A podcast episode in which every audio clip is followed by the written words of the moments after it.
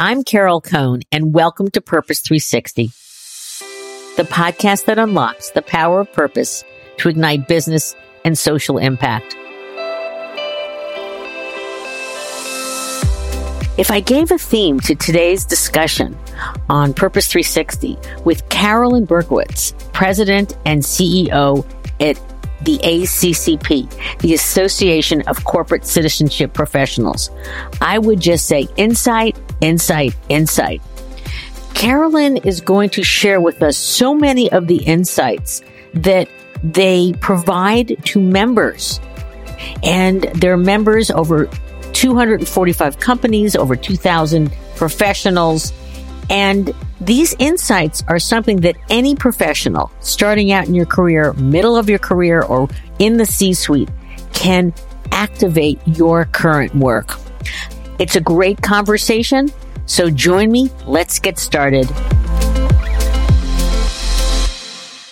So welcome to the show, Carolyn. Thank you, Carolyn. Thank you for that very generous introduction, but I look up to you for sure. Oh, you're you're kind, but you know, I just have to give our listeners a little bit of your background. Yeah, great. You have a great background. Um, you were at Cap One um, for many years. I think eleven years or so. You worked on the in uh, you were president of the foundation. Um, you worked in public affairs, corporate citizenship. You've also worked on the nonprofit side to advance the practice. And you were at one of my faves, Points of Light. And so today we're going to get into how things are advancing, insights, the role of ACCP. So let's just start there. You just have brought so much to your leadership. Who is ACCP? What's your purpose? What's your vision? What's your mission? ACCP advances the effectiveness of corporate social impact professionals. The way we do it is by sharing knowledge, by fostering solutions, practical solutions, um, and by cultivating inclusive and generous peer communities. I, I, I love that you use the word generous and sharing.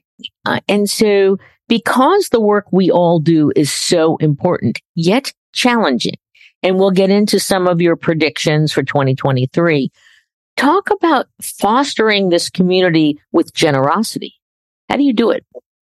First of all, it is a small community compared to the larger corporate community. So there aren't that many of us out there that do this work day in and day out, do it really well, et cetera. And so there's, there is not as much learning about the field as say you know, a lawyer or an analyst in, in any company. There really needs to be that peer sharing for the learning that can be applied to your own company and your own circumstances to take hold. Um, and so it's also a safe space. And we've really worked hard on that safe space so that our members trust us and trust each other um, to build relationships that will matter. And what we find is they've built relationships that last a career uh, by being engaged with us.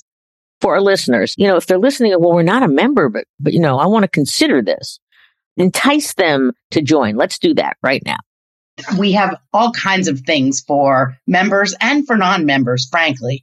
But with membership, there's access to each of those communities, and the communities are, you know, you can slice and dice them any way you want. So there's a foundation community or a technology community or, or an executive network. So, or a, you know, pharma community. Like, you, you know, you can, you can get at it any way you want and, and be part of, you know, as many as you want. So you have that intimacy of, of those small gatherings.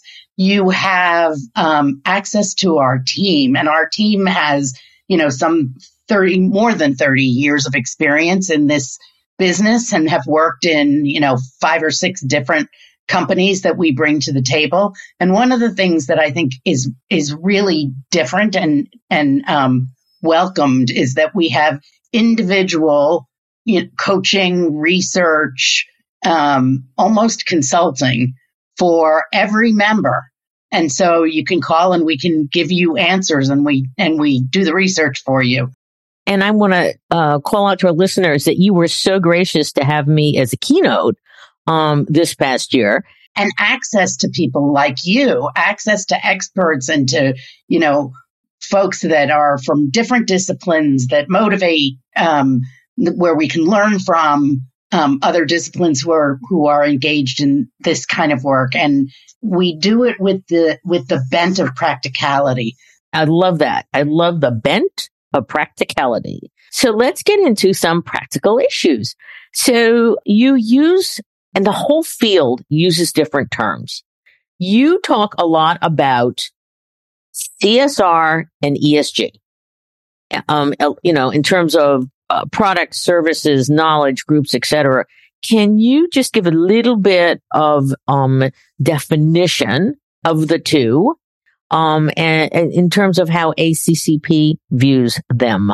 First of all, I think that folks use purpose and ESG and CSR or variations of them. Sometimes they use them interchangeably and they're not interchangeable things, although they could be considered subsets of one another or, you know, related. ESG is, is much more around, um, how you do your work in terms of the environment, in terms of, um, the social connection and society and in terms of governance. So it's, it's about both doing good, but more importantly, not doing harm. It's rigorous in a different sort of a way and, and more encompassing of the found of everything that everybody in the company in essence works on. And CSR or corporate social impact is about the work in community and with stakeholders that improve their circumstances. I like CSR because I think it is encompassing. It might not be understood as encompassing, but I can think of no better way to say it than corporate social responsibility. ESG, I heard it the other day um, from someone value creation. How do you create value in the environment, society, as well as your governance is really what you are well governed. And I love corporate social impact because it's truly, it's going deeper and it's, it's having your impact. But I want to say to our listeners, what you should do because the person you're talking with is coming into the conversation with a lot of background or not or whatever, finance or legal or other ways. Get aligned on the objectives of what you're trying to accomplish. What are your objectives? Who are your target audiences, especially via priority? And then, you know, make sure the other person and you are in alignment because, you know, the acronym. I think the names themselves, um, there's a dangerous pattern with names. So you see headlines like the death of CSR. Don't do CSR.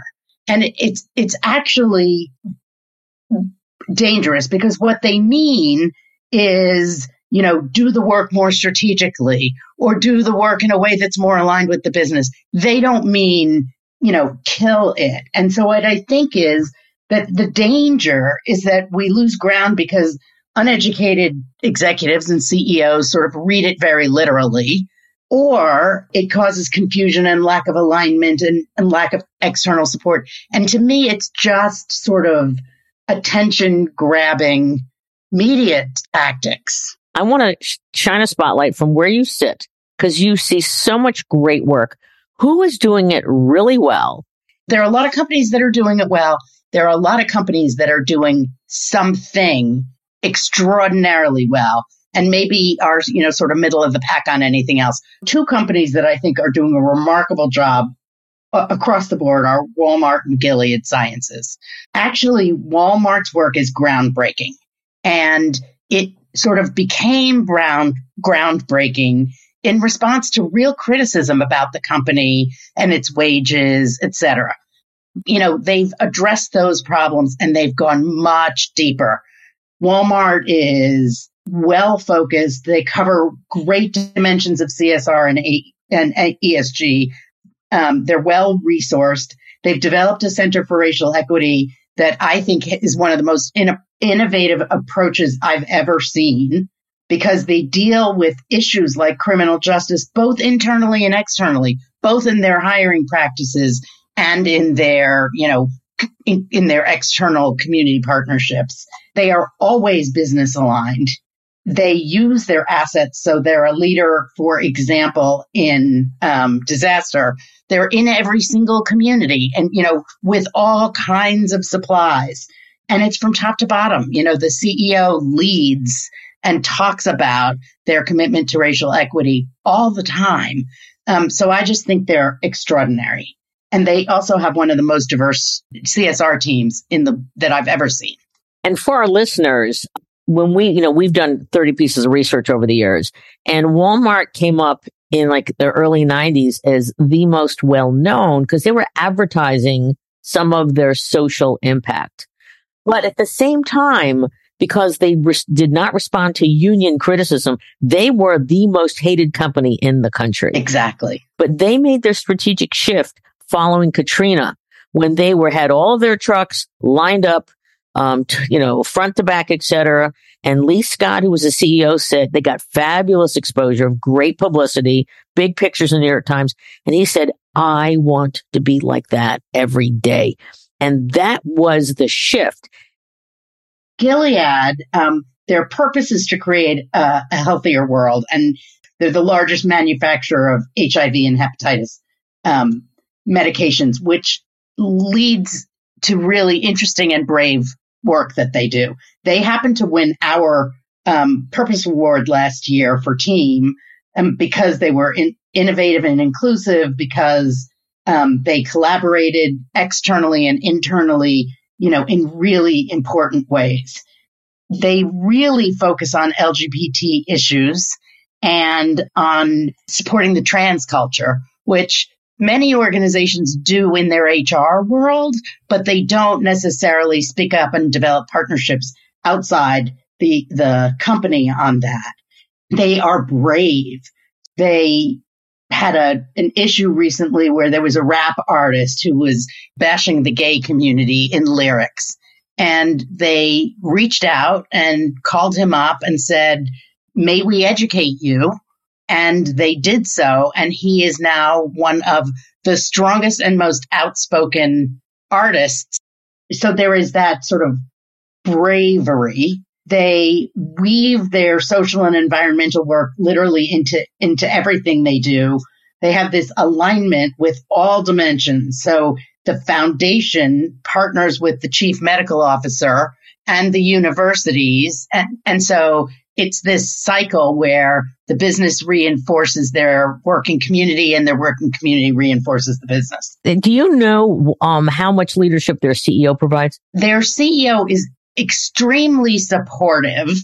Their CEO is also brave and their CEO really demands that they align with their customer and who their customer is is very often either someone from the LGBTQ community or even folks that are in the prostitution industry or other sort of you know. I mean, but I, I want to make a comment about that because, and, and I want to make a quote about bravery because this is amazing. It's from Richard Branson.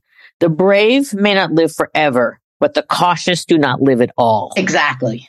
And that's Richard Branson. And I love that quote because, you know, yes, they have products for HIV, but they're being very realistic and authentic about that community and leaning into it and I yeah. think that's a great, that's a great message and learning for anyone listening to this about, you know, where do we play? Where do we invest? If you're still grappling with that and look at your core products, services, competencies, and don't be afraid to lean heavily into that. So that's wonderful. I want to talk a little bit about um, a fail or or big challenges. Maybe you can talk a little bit, Carolyn, about a few of the predictions that are blinking lights, caution, caution. You know, we're going into a turbulent economy, but how do we keep up great work and not fail? I sort of think of failure in three big categories. One is under resourcing. And no, that's not a failure of the practitioner generally, but you, you can't do much with that. I think scope creep, not staying focused and not um, connecting very specifically to the business and to the to the key stakeholders in ways that are differentiating is a fail. I mean, I love that you talked about scope creep because we have a wonderful line and I give it to all our listeners.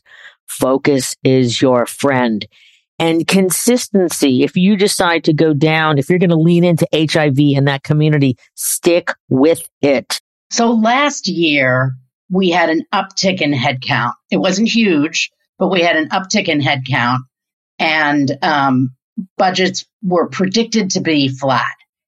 This year, technology is probably um, the loudest, but I'm starting to hear about the um, financial community as well. And budgets are flat or they are more limited because more more budget is going to ESG measurement. And so they're having to do this this additional task without additional dollars. Um, so, you know, that's what our members said last year and what I'm already seeing for this year. It, it's a bit of a slog. One thing that our members said is they expect the first half of the year to be difficult. Okay. So I want you to give two suggestions. What are your suggestions to your members about how to deal with at least the first half of 2023? So number one, ruthlessly focus, ruthlessly focus. Mm, ruthlessly you know, focused. Don't do everything.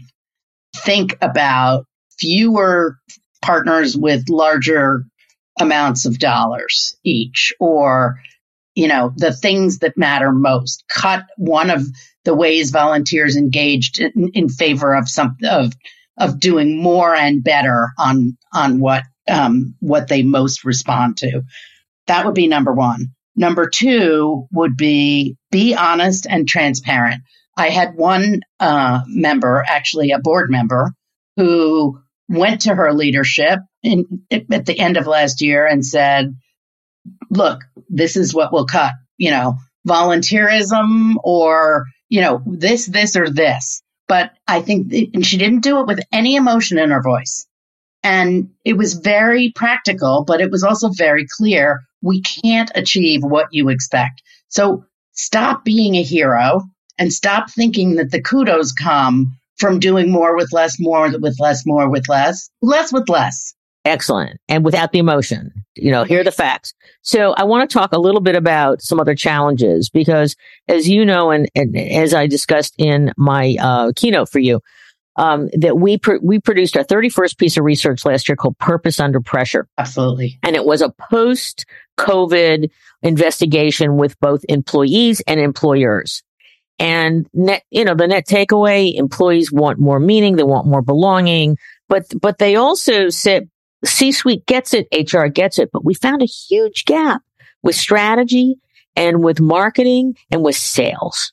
Do you have any recommendations on how do we get to the strategy, marketing and sales folks and bring them under the tent? Yeah, I was most surprised by this the lack of support from strategy. Mm, really? From that yeah. study. Yeah. It, it, and and it it was the it hit the hardest because if the strategy folks don't buy in, then what?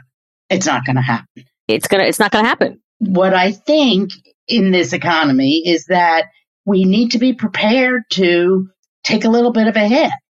Um, in KPMG's recent research, 59% of, of um, companies said they plan to pause or reconsider their ESG work. And at, in the same thing, 70% of those same people acknowledged that ESG improves financial performance up 37% from the year before when they asked that same question. So they're mixed up. It depends how much they're putting into operations because there's a lot of places for savings. Yes. Yeah. So I think the, I think data and stories is really, really important. And that is a moniker for me that, um, somebody taught me at the very beginning of my career. And I always always say it to myself. You need to have data and you need to have data that matters to the person you're talking to, whether it's the strategy person or the marketing person or the finance person. It's got to be in their language and it's got to make a difference. It's got to be hardcore numbers. Then you have to also be able to tell the story, the story of how what this is doing supports talent management or supports, you know, a, a person, an example even. The stories need to come from your own world and from theirs. Look, it, there are going to be cuts and we, you know, there's often nothing that we can do about it. But I think there are also ways to engage people and to show them where it's made a difference a difference for them.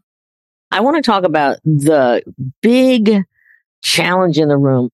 I've gone to so many different types of groups, conferences and such that say, how do we measure the S? So first of all, I think the S needs to be better defined. Um, and right now it is defined by the data that folks have, which is diversity numbers and human rights and human rights commitments.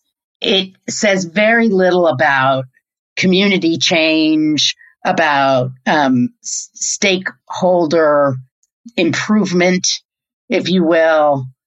And I think the best way that I can think of to make this change is to connect with the materiality issues that are most frequent and in and then name them as as the S measures. Part of it is that we don't we can't monetize the S. We also need to research, you know, how much less government spend there is when this happens, or how much more opportunity we create, or how many new jobs we create, and, you know, and how we prepare people for them. Or, you know, I think being able to monetize it will help an, an awful lot. But the S issues, whatever they are, are, are more important to stakeholders than almost any other. Yeah, and I, I, I can give a real specific there because there's one great program that Timberland ran, which is at um a that run by Atlanta McIlwraith, who I adore, and basically they brought cotton farming back to Haiti from nothing. And they empowered smallholder farmers. They work with the government. They taught them how to create cotton. And then Timberland bought the cotton and put it into its products. You know, the results of things like that are, you know, really do matter. And it's, you know, we've got to get very serious about not just how many, you know, things we did, how many people were trained, what they were trained to do, and what difference that is making or can make.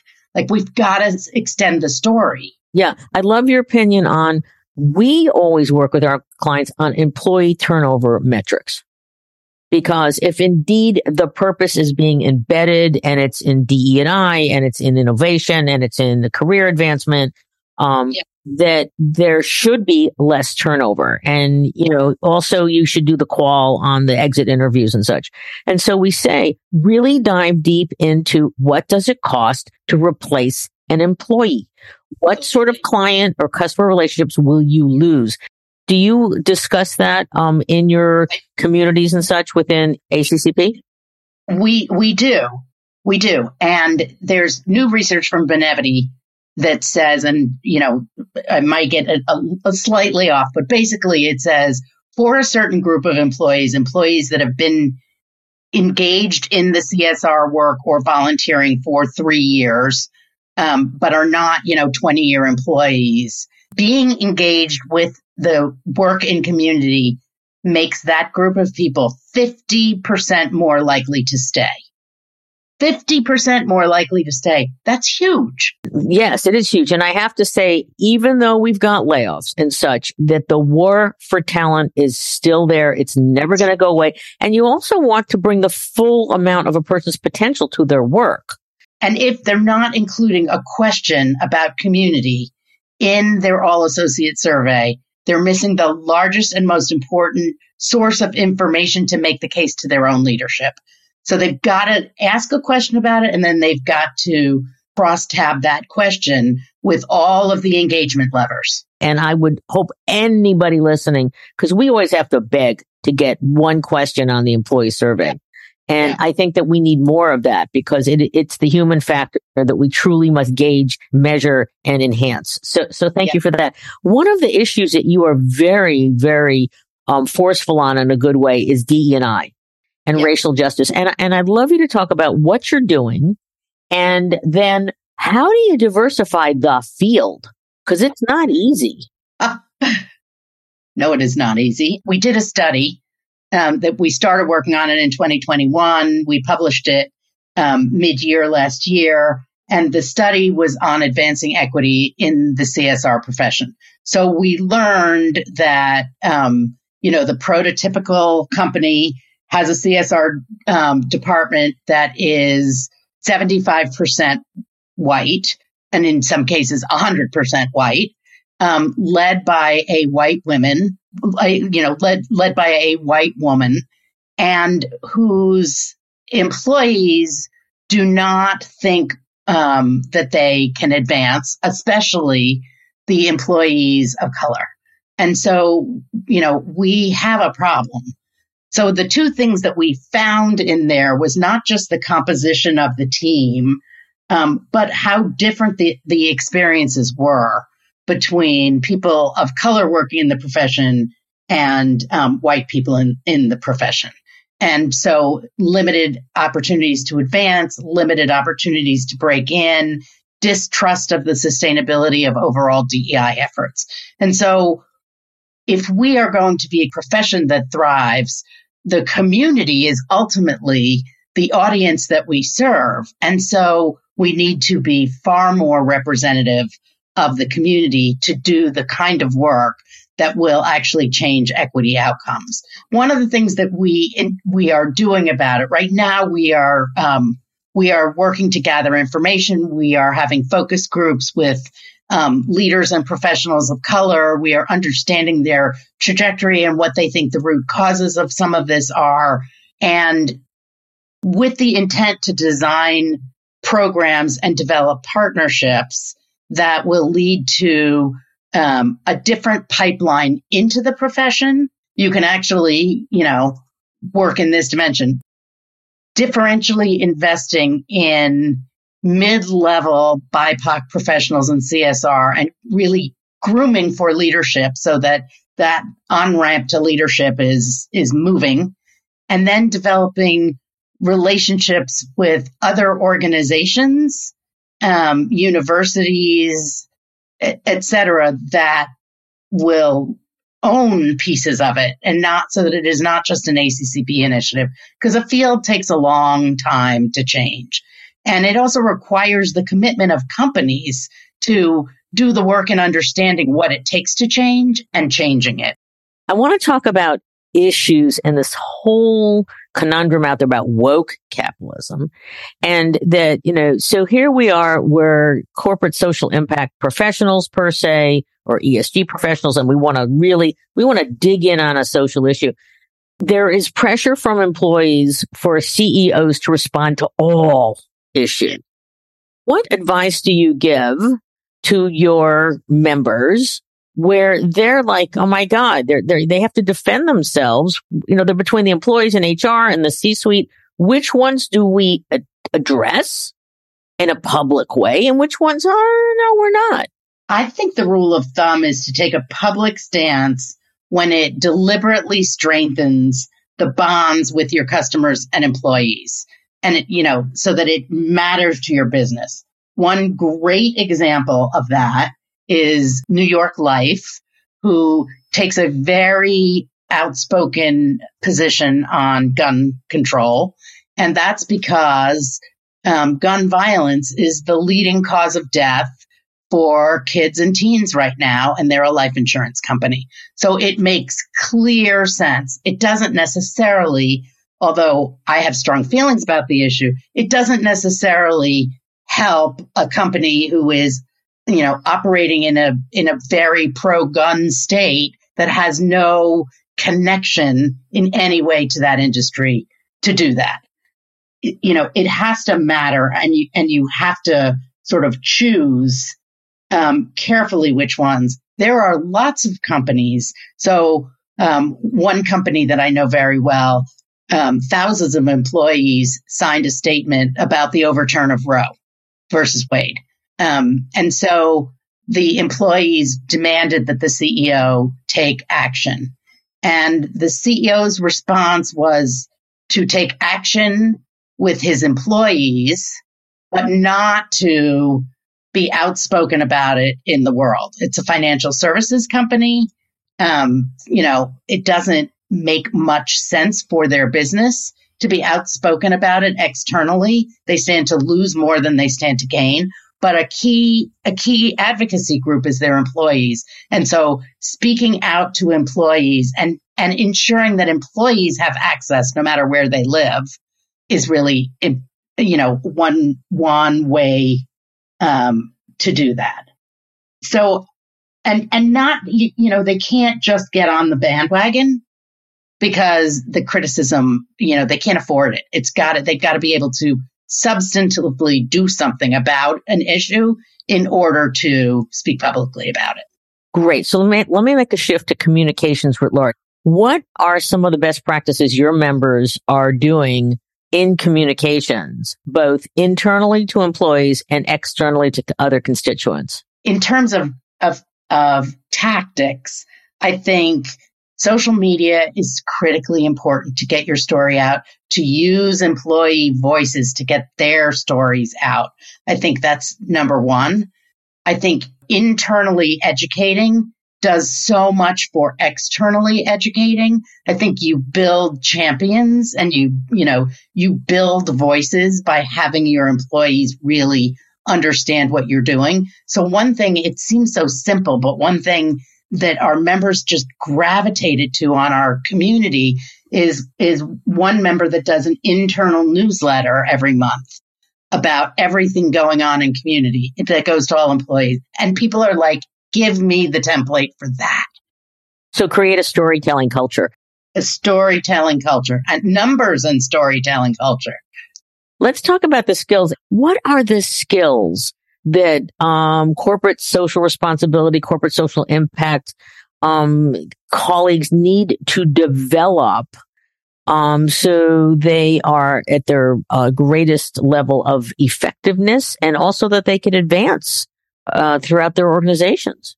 I think that the skills for leaders are around confidence and expertise, but humility I think for everybody, they need to learn the business of the business first. You need to understand how a company makes its money. Um, and it's not always as easy as it sounds. And, and I think that's the only way that you'll be able to connect to the business strategy. It always has to connect to the business strategy.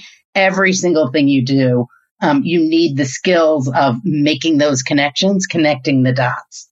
I think folks need to have strong EQ, self awareness, empathy, self regulation, social awareness. Executives and employees that want to do this work bring all of their complicated selves to the equation every day. And there's a lot of managing of that. And so people need to understand that, that, that, you know, really happens. I think being influential, making a clear business case and earning your way into the room you know, really, really matters. Um, and I think speaking the language of both the community and the business, like being bilingual is so important. And then I think finally, the willingness to build in internal partnerships. You're never going to go it alone and, and get where you're going on that internally. You know, partner with HR, partner with government affairs, partner with marketing, bring these folks in, show them what you can do for them. You'll find money and you'll find opportunity and you'll find know-how in all of those pockets. That's excellent advice. So we, we unfortunately have to end this conversation, but I wanted to always, I always cede the last words to my guest. So Carolyn Berkowitz, how do you want to end this conversation today? Folks need to always connect to the business and the strategy. No communication should leave that out. They call these things an elevator pitch for a reason because when you're in an elevator with anybody, you ought to be telling them why this work matters. I think the idea of building champions or advocates um, all around the business. There are lots of companies that are that are building ambassador programs, and I think that and, and, and educating those folks and having them do some of the leg legwork, I think is really important. Super. I think we tried to take, you know, years of wisdom in all your positions and, you know, your exemplary leadership of ACCP. So um, thank you again so much. Thank you. And thank you to your listeners.